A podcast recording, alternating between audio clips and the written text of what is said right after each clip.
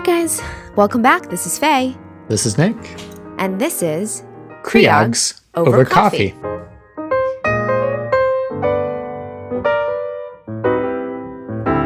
Today is not necessarily a learning episode, though I'm sure, you know, when I was writing the script for this episode, you all may learn something. But on today's episode, we wanted to talk about abortion care in the United States. So, Nick, what are our learning objectives for today? Yeah, so um, certainly in the light of the news from this past weekend, um, that's part of what we want to discuss today. And we have a prior episode about the state of abortion care in the United States, but we're going to start off discussing the current state of abortion care in the US and comparing it to other developed countries. We're going to spend more time today reviewing the history of abortion care in the United States, particularly in the latter half of the 20th century we are going to share with you um, as a learning objective to understand briefly why abortion is healthcare. We'll finish today ultimately with a call to action um, about what Faye and I think, um, which is something we don't typically share on the podcast. We try to be mm-hmm. objective, but um, today we're going to tell you what we think, what we think you can do to make sure um, rights and our patients' rights aren't taken away. And yeah, this is going to be about a revolution, tearing down systems that don't prioritize care for birthing people. This is a really, really important moment. And so think this is why we wanted to make this podcast. And I got to just say from the outset, like, kudos to Faye for putting this script and this research together literally in a matter of days. Um, so bravo, Faye. Well, thank you, Nick. The big thing that I wanted to come out and say about why, you know, we're making this podcast is I think prior to this year as trainees and doctors, like I think you and I have really tried to like keep our heads down and not be like too radical and not really put our own opinions onto this podcast mm-hmm. and very much been in line with what ACOG and all the other societies have to say. And, you know, we sometimes make our preferences known based off of our training, but certainly nothing political. Because I think, and maybe, you know, correct me if I'm wrong if this was not how you thought, Nick, but I always thought, you know, who are we as a podcast, as OBGYNs, as trainees to be able to make a difference? And who really cares about our opinions anyway? Yeah, right? absolutely. Yeah. But I think, you know, as we've gained more of a following and listeners, and we're actually rounding out about 2.2 million downloads this month, I, I think you know, to continue to do this would really be a disservice to ourselves, to our patients, and to you, our listeners.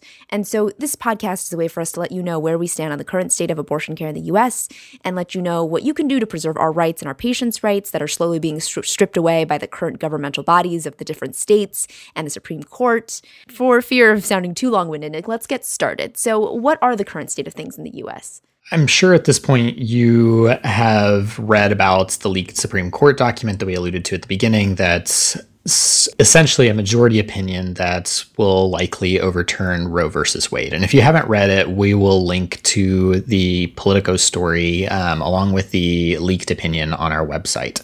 Um, and again, I just I say that deliberately. This does not mean at this point that Roe v. Wade has been overturned, um, but per Politico, deliberations on controversial cases in the past have been very fluid. Justices can and sometimes do change their votes as draft opinion circulates. Major decisions can be subject to drafts, vote trading, um, and this can go even until days before a decision's unveiled. We'll likely have a final decision within the next two months that'll be published by the court, um, but this won't be final until then. So in the United States at this point, abortion is still legal, but Let's talk a bit more about the history of abortion laws, Faye, um, particularly with respect to what restrictions exist. Yeah, so I think, you know, we say, yes, abortion is legal, but the true state of things is that there are multiple states that have restrictions in some way or other. So, for example, only six states have no restrictions on abortions. And these states, and I will state them just so that we all know them, are Oregon, Colorado, New Mexico, New Jersey, Vermont, and New Hampshire. Most states um, have limitations of some kind, usually at viability, and certain states have limitations of somewhere between 24 to 25 weeks. And I won't list all of them. But still, other states have what they call a limit of viability, but individual institutions in that state will limit gestational ages, effectively making that limitation less than viability because of the opportunity for patients to be able to get abortions in that states. Some other states will have 22 week limits, others have limitations at 15 or 20 weeks, and as of course as we may all know, Texas is the most restrictive at 6 weeks. However, there are restrictions that exist beyond gestational age. So, for example, in the setting of minors, there is sometimes parental consent or informed laws that exist for all but seven states. There's also a mandatory waiting period for 24 hours or more in 24 states. And state constitutional protection of abortion exists really only in 14 states. And as we know, there's no government funding for abortion, meaning that insurance from the government does not have to fund abortion. And so, knowing that if the state does not actually fund abortion, then first trimester abortions can cost anywhere between $500 to $1,000 out of pocket, which is prohibitively high for many of our patients. And so, currently, should Roe v. Wade get overturned, there are legislatures in 22 states already that say that they would move to ban or further restrict abortion laws. And so, it's very important, I think, to know exactly what the state of our nation is at the time and what Roe v. Wade protects. I mean, we are referring to Roe v. Wade a lot already, Nick, but I think it's also important to take that step back and talk a little bit about some of those landmark court cases and exactly what they mean and exactly what they protect. Yeah, let's start with Roe v. Wade. So many folks may not know, uh, but this is a court case that involved someone named Norma McCorvey. Um, during this trial, her identity was protected under the pseudonym Jane Roe, and in 1969, she became pregnant with her third child. She could not have an abortion as she had desired because in Texas at that time it was fully illegal, um, and her attorneys filed a lawsuit on her behalf in U.S. federal court, alleging that Texas abortion laws were unconstitutional. A federal district court ruled in her favor, and the state ultimately appealed to the Supreme Court. And in 1973, the Supreme Court ruled in a 7 to 2 decision that, per the Due Process Clause of the 14th Amendment, there was a right to privacy that protects a woman's right to choose an abortion. But the Supreme Court did qualify this to some degree by saying that the right was not absolute and needed to be balanced against the government's interest in protecting a woman's life um, as well as a prenatal life. And so ultimately, they decided to tie state regulation to the three trimesters of pregnancy, saying that during the first trimester, the government could not prohibit abortion at all. In the second trimester, the government could require reasonable health regulations, and that during the third trimester, abortion could be prohibited entirely so long as laws contained exceptions for cases where they were necessary to save the life or the health of the mother. Um, so ultimately, this meant that abortion was legal after Roe v. Wade, but still left a decent amount up for interpretation. States could basically enact provisions that could make it difficult to get an abortion. Um, and some of these things that we saw throughout history could include things like waiting periods, informed consent laws, or a requirement for spousal or parental consents. Another one of the landmark cases, Faye, was Planned Parenthood versus Casey. Yeah, so this was a trial where the court upheld the right to have an abortion that was established in Roe v. Wade. And so this case, as a background, arose from a challenge to five provisions of the Pennsylvania Abortion Control Act, or, or the PACA law of 1982.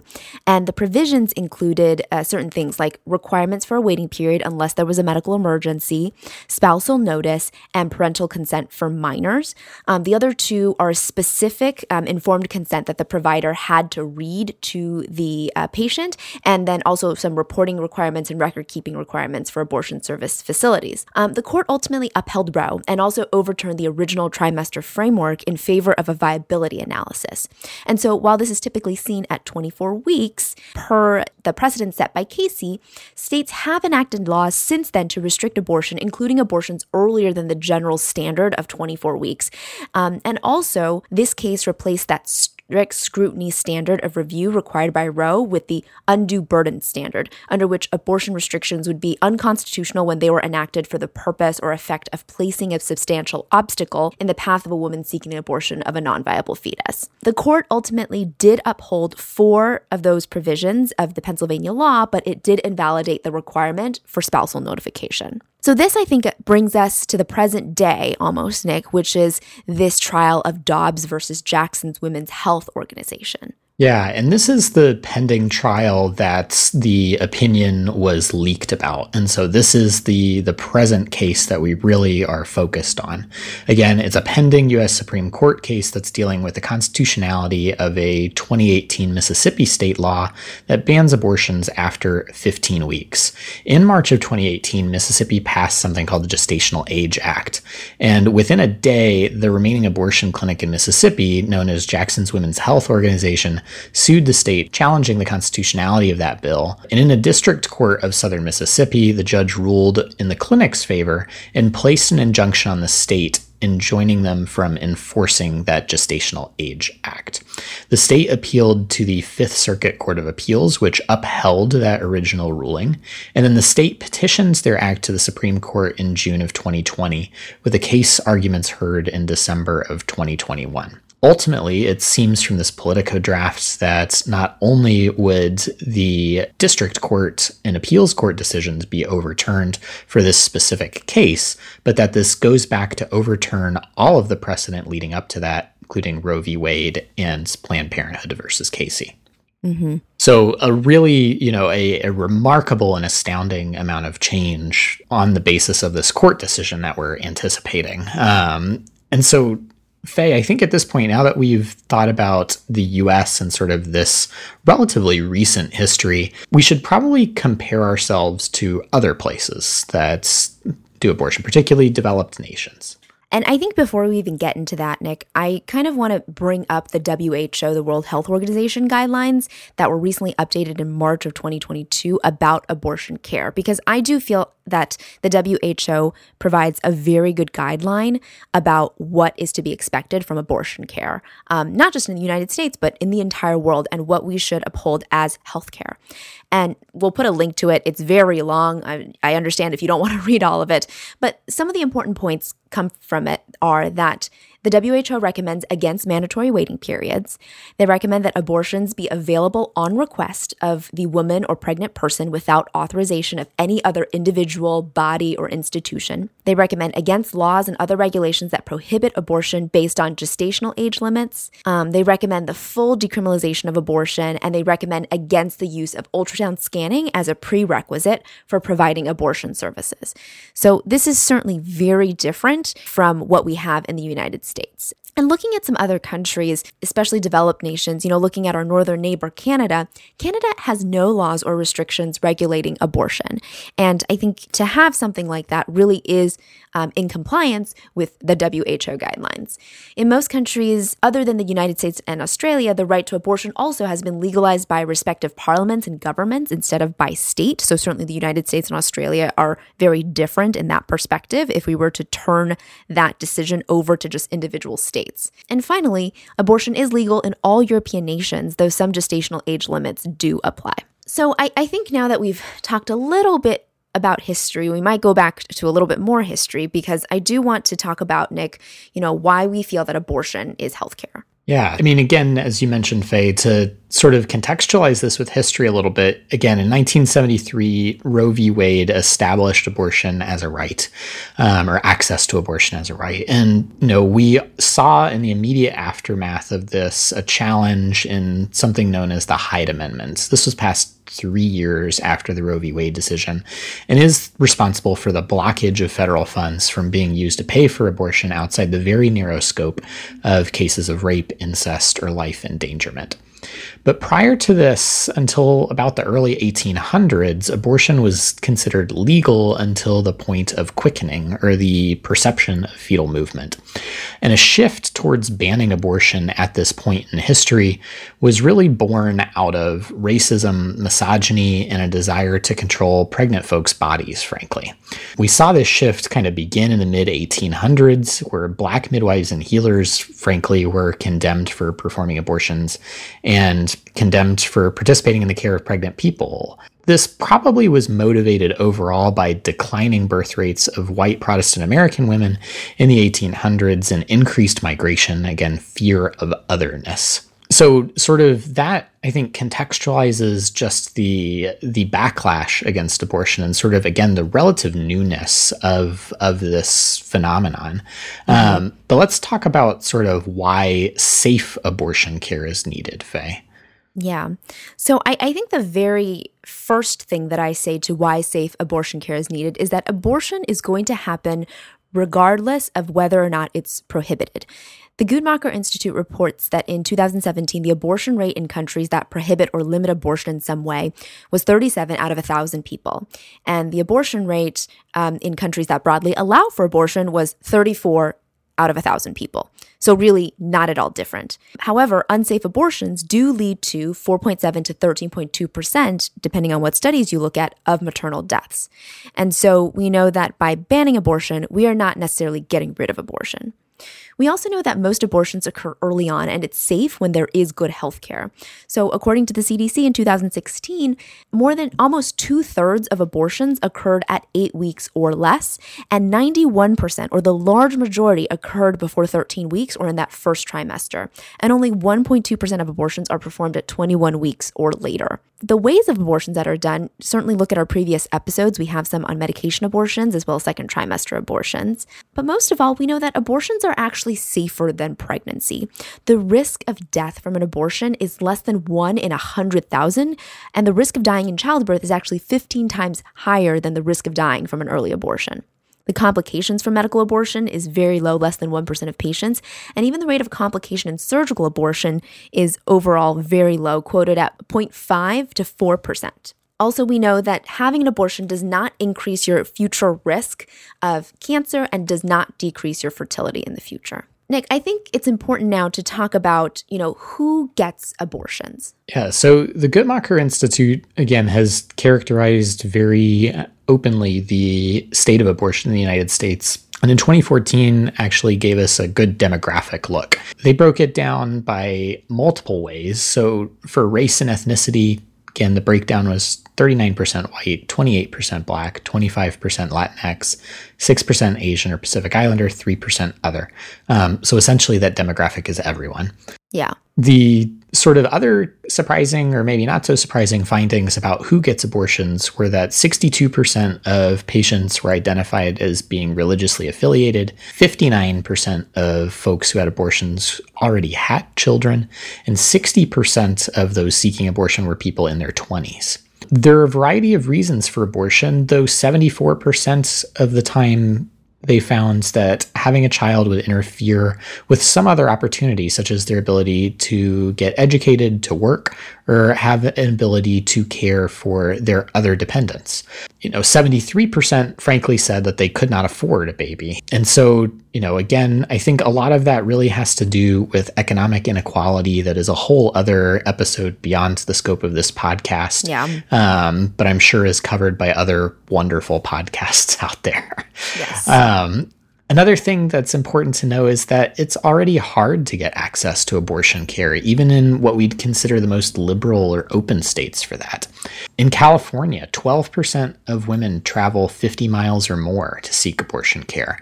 Um, especially impacted are those who are seeking second trimester abortions or who live in rural areas. And a study of over 6,000 telemed abortion requests um, demonstrated that 76% of requests to this particular service were from states with hostile restrictions, emphasizing the importance of trying to access this care and the challenges of accessing this care.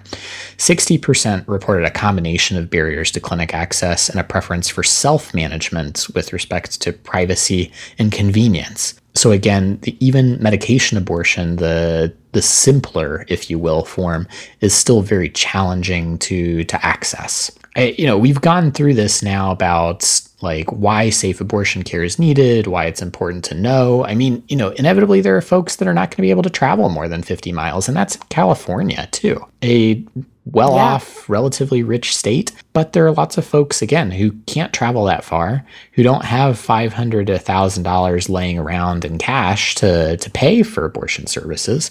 Mm-hmm. Um, and so with the state of things as they are right now, safe legal abortion is unattainable for folks who are poor or don't have resources. And what we do by further restricting abortion laws, we're making things worse for people who don't have those resources. And people who have money and have resources are always going to be able to get abortion. So, Absolutely. again, we're just dichotomizing this country further and causing further issues with inequality um, and now this takes on the form of abortion. Hopefully, at this point, we've provided a good overview of the current state of abortion care in the United States and how we've gotten here. Um, and we try to show you why we feel like abortion is healthcare, why we feel it's imperative to maintain abortion access and keep it legal. So, Faye, talk with us kind of about where we go from here in our call to action.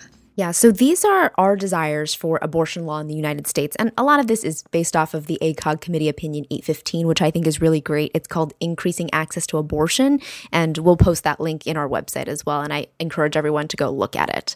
The first is that the Hyde Amendment and any law that restrict public or private insurance coverage of abortion should be eliminated. So we do not want there to be any restriction for financial uh, reasons for abortion. There also should not be undue barriers that restrict access to abortion, including but not limited to things like bans by gestational age, requirements that only a physician or an OBGYN give abortion care, telemedicine bans, restrictions on medication abortions, including mailing medicine through the USPS, um, requirement for mandatory counseling, waiting periods before abortion, ultrasound requirements, mandatory parental consent or informing, mandatory spousal consent or informing um, as well as facility and staffing requirements as outlined in the Targeted Regulations of Abortion Providers or TRAP laws. We also call for OBGYN and family medicine practices to have opt out abortion training for medical student, resident, and advanced practice clinicians, and government funding to be ensured for these programs. We also call that obtaining an abortion or aiding another to obtain abortion or providing an abortion should not be considered criminal activities. Institutions should see abortion as healthcare and support it as such. And finally, any decision for abortion and method of abortion should be between the patient and their healthcare provider and not be dictated by the government, healthcare facility, or ability to pay for abortion. So, those are a lot of things, Nick, and I know that some of those things may be aspirational from where we sit, but I also wanted to make sure that you, as our listeners, feel empowered to do something. So, what can they do, Nick, um, to try and help us forward with this cause? Yeah, so let's start with just kind of some political things and things that you hear, but it's the time of year as well where folks are moving around, right? Like you're graduating med school, you're maybe finishing your residency and starting a job somewhere else. You may just be moving to move around your your city or wherever you're located. So it's time to register to vote and make sure your voter registration is updated. Uh, we'll post a link on our website of how to register to vote to try and make it as simple as possible. You should talk with your institutions, try and see if they'll make a commitment to keeping abortion care as part of their practice. And then finally, from a political perspective, talk with your representatives. Again, we're all from different places, but we're so we're especially talking to folks here in the United States, but we'll post links on our website to find your senators, find your representatives, let them know that you're a constituent, and then we'll also provide a brief script from the American Civil Liberties Union that you can use. So that way you can talk with your senator or representative directly um, about how you urge protection of abortion rights into law. What about other organizations or other things folks can do, Faye? Yeah, so certainly, you know, I think donating or volunteering for your local Planned Parenthood is always great, and we'll post that link onto our website and also donating to the ACLU. The nice thing is that if you join their mailing list, they will also keep you up to date on federal legislation as well through either text or email. The other thing that I think we can do as OBGYN providers specifically is to familiarize ourselves further about our state and neighboring states' laws and regulations for abortion via the Guttmacher Institute, and we'll post links for that as well. So it's really important for you to be able to tell your patients if they need to have an abortion, if they can't have it at your in your state for whatever reason, where they could possibly go to do that. Other things that you can think about are things like organizing or go lobbying um, at your place of government. Um, if you don't know how, there's actually classes online that you can take, and we'll actually post one um, that you can go on to for Pro Choice America. Um, they will actually teach you how to mobilize and run a meeting um, about teaching people about being pro choice. Certainly, you know, you can do things like become part of a pro choice organization in your community or encourage people to register and vote. What else can people do as a provider, Nick? Yeah, so with this weekend upcoming too, um, we're anticipating that folks will be looking to go out and organize and march. So be sure, kind of, we want folks to be out there marching, organizing, but be sure that you're protecting yourself and following some basic guidance to, again, protect yourself and to march successfully. So, research what others are saying about the rally or event. Is it safe? Are there going to be counter protesters? Is there a risk for violence?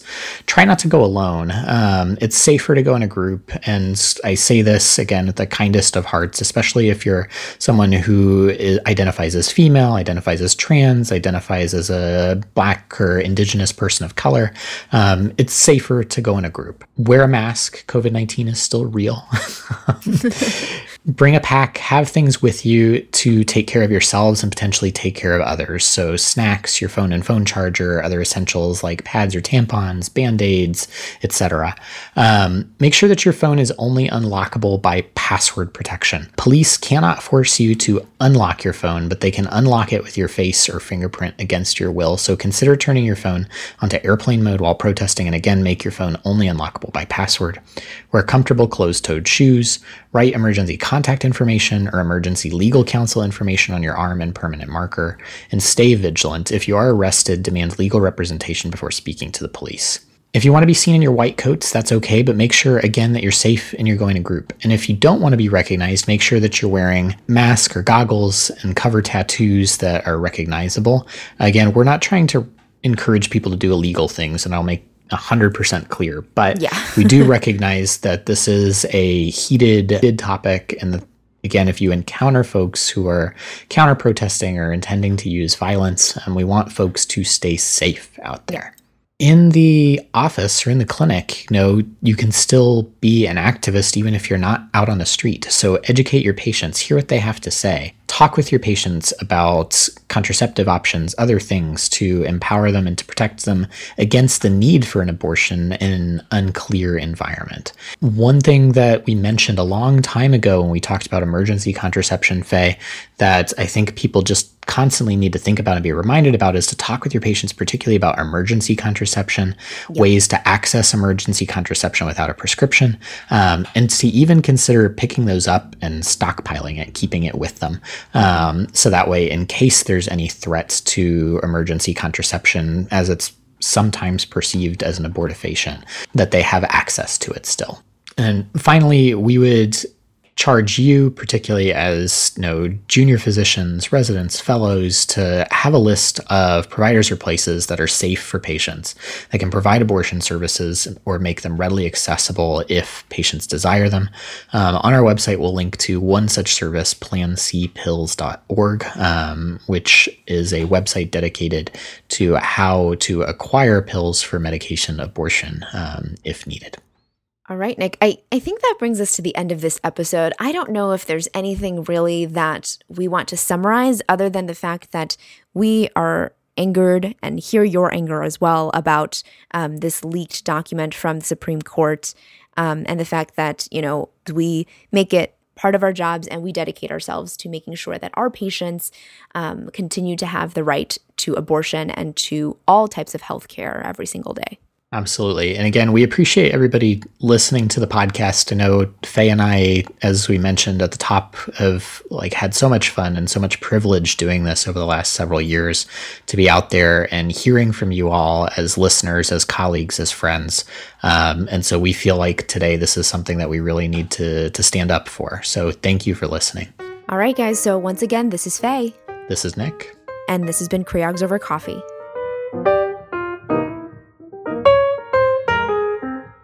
So, guys, if you enjoyed the podcast today, head over to iTunes, Spotify, Google Play, whatever your podcatcher is, give us a five star rating and review.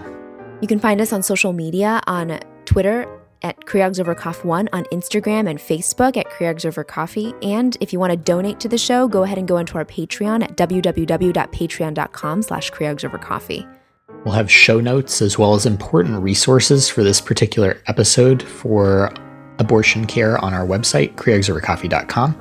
You can also find weekly the Rosh Review Question of the Week. And if you want to suggest future episodes, have corrections for previous episodes, or just want to come and say hi or let us know what you're doing to help protect abortion rights in your particular space, give us an email at creogsovercoffee at gmail.com.